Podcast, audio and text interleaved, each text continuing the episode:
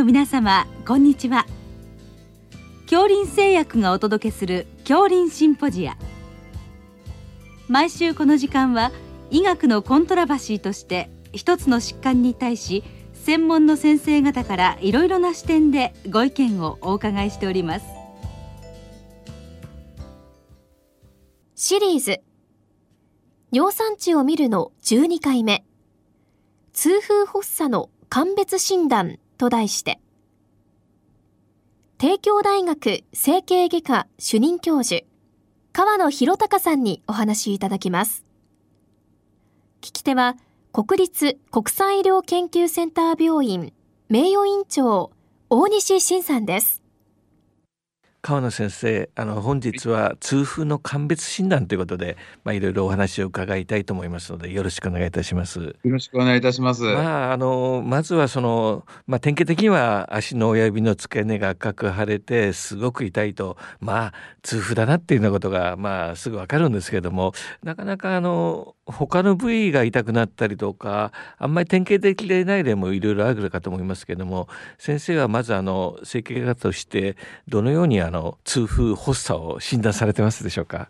はい、あの痛風の方ってですねこうキャラクターにやっぱり特徴があってですねメタボリックシンドロームにも合併していることが多いので、まあ、あの入ってきて体型とかを見るだけでなんとなくそういう痛風っぽいなっていうのが分かることが多いんですね。で、まあ、足に多い足の親指の付け根のあの MTP 関節ってところに多くはそこに出るんですけども、やっぱりこの痛風というのが、その尿酸のですねその結晶化したのが関節炎のきっかけになるので、うん、温度が低いところに起こるんですね。なるほど。ですので、まあ、足の親指だけじゃなくて、側部ですね、足の側関節とかですね、うん、やっぱり意外と膝も多くてですね、うん、まあ、そういう下肢に多いっていう特徴があって、まあ、あの単関節炎で発症することが多いので、まあ、単関節炎で、まあ、あの体型とかそのもちろん検査をして病状を把握するんですけど、なんとなく太めの方で、こう糖尿病とかですね、そういうものを合併して、そんな雰囲気持ってる方は、まあ、足が腫れてきたっていうと、痛風かなっていう、そんな印象を持ちます。なるほど。ただ、なかなかあの典型的でないと、ちょっと迷う場合も時々あるかと思うんですけども、まあ、そうした場合、どのようにしたらよろしいですかね？あのやはりですね、まず発症の経過をちゃんと病歴を聞いてですね、はいはいあの前の日に例えばすごくあのお酒を飲んだとか、はい、その脱水などような運動をしたとかです、うん、要するに血中の尿酸値が大きく変動するような行動があって、うん、その後に徐々にこうムズムズした感じからだんだん脱水に変わってきたっていう経過でですね、うんまあ、あの関節が腫れていれば、まあ、痛風なのかなという印象を持ちます。ただ、もちろん臨床診断だけでは診断できませんので、はい。はいもちろんこれを聞いていらっしゃる方はご存知だと思いますが、決め手は、やはりそれが、あの血中の高尿酸血症を伴っているのが決め手になることが多いんですが、意外とですね、うんうん、あの尿酸値が高くないこともあってですね。そうですね。ええ、ですから、あの典型的なものはどなたでも診断つくんですが、うん、紛らわしいものは、他の関節炎を起こす疾患との鑑別というのを念頭に置かないと、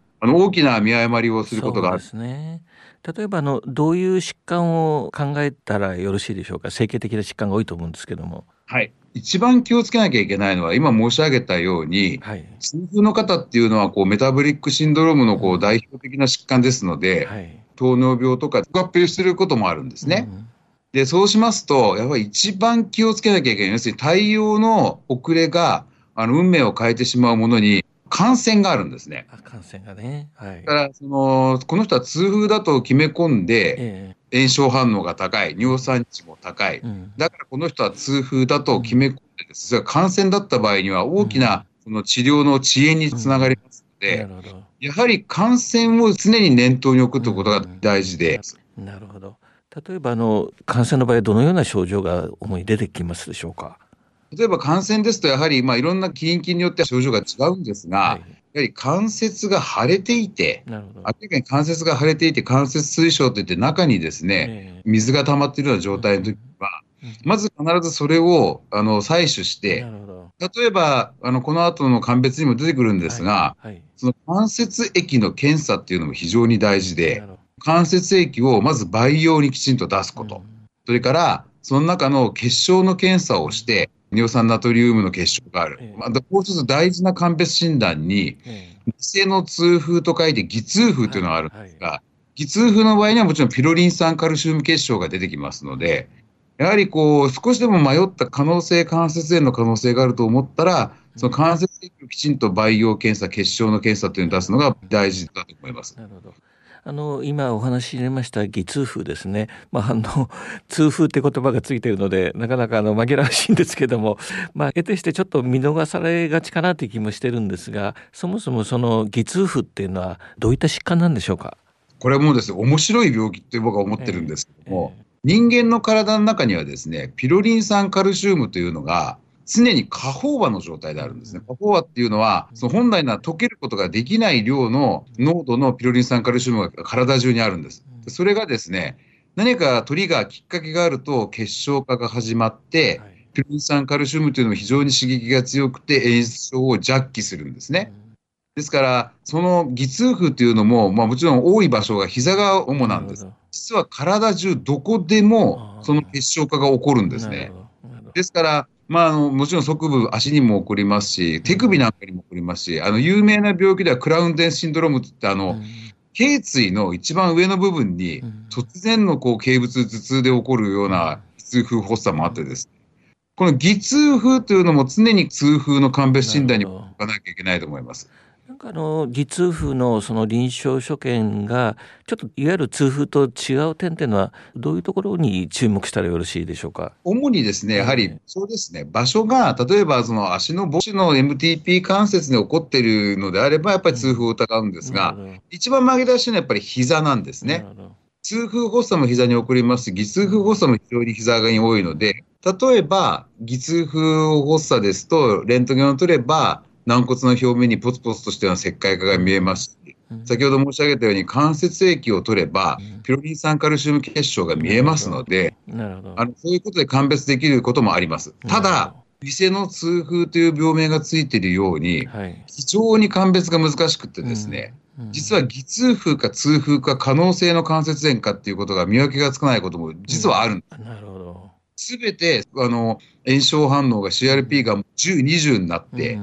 熱があって、うん、えー、関節が腫れているっていう時に、一体それは何なのかということは、もうとにかく鑑別が難しくて、うん、最悪に備える、別に最悪というのはですね、治療の遅れが関節機能の廃絶につながってしまうような、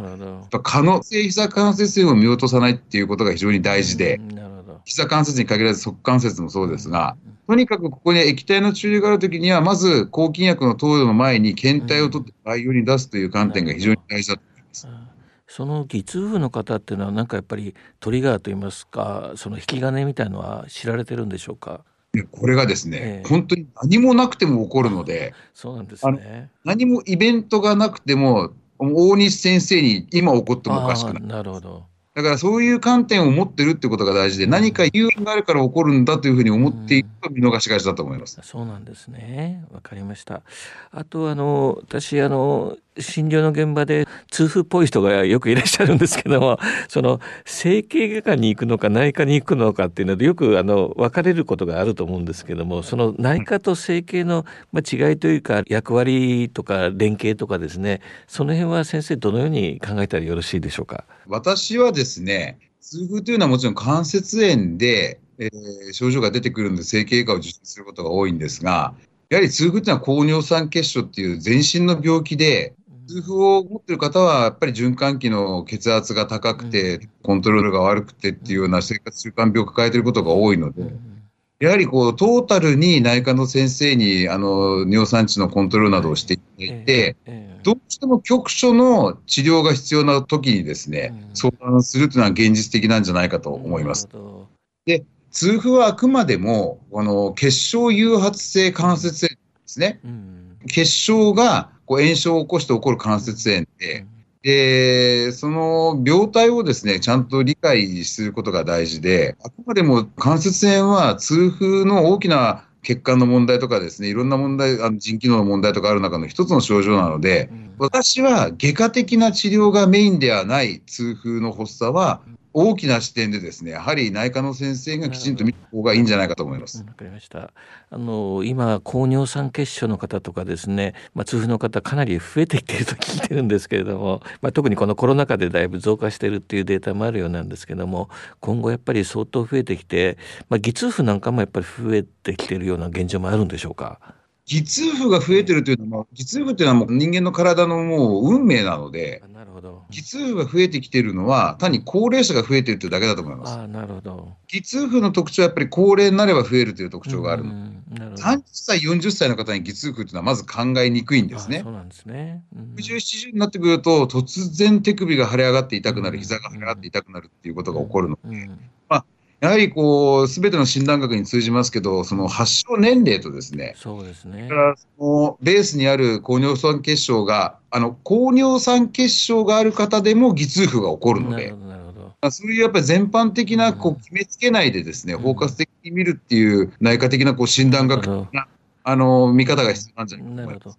あとは最近あの、まあ、以前は女性患者さんは痛風少なかったように思うんですけども最近なんか増えてきてると聞いてるんですがそのあたり先生いかがでしょうか？そうですね。あの、やっぱりこう生活習慣病ですのであの高齢でそういういろんなコントロールが悪くなってですね、はい。特にやっぱり、あの、これは私の試験ですけど、やっぱり腎機能が悪くなれば尿酸の排泄能が落ちて、尿酸値が上がってくるとで、そこら辺が関連してるのかなと。昔、私が若い頃は、女性の痛風っていうのはまずないって言われてたんで、で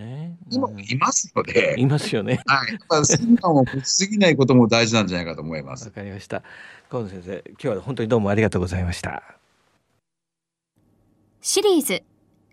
尿酸値を見るの12回目、痛風発作の鑑別診断と題して、帝京大学整形外科主任教授、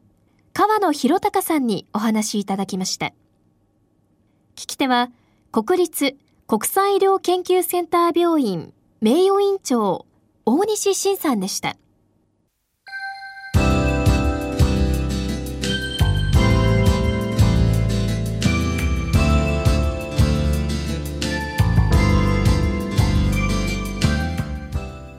それでは恐林製薬がお送りしました。恐林シンポジア。来週をどうぞお楽しみに。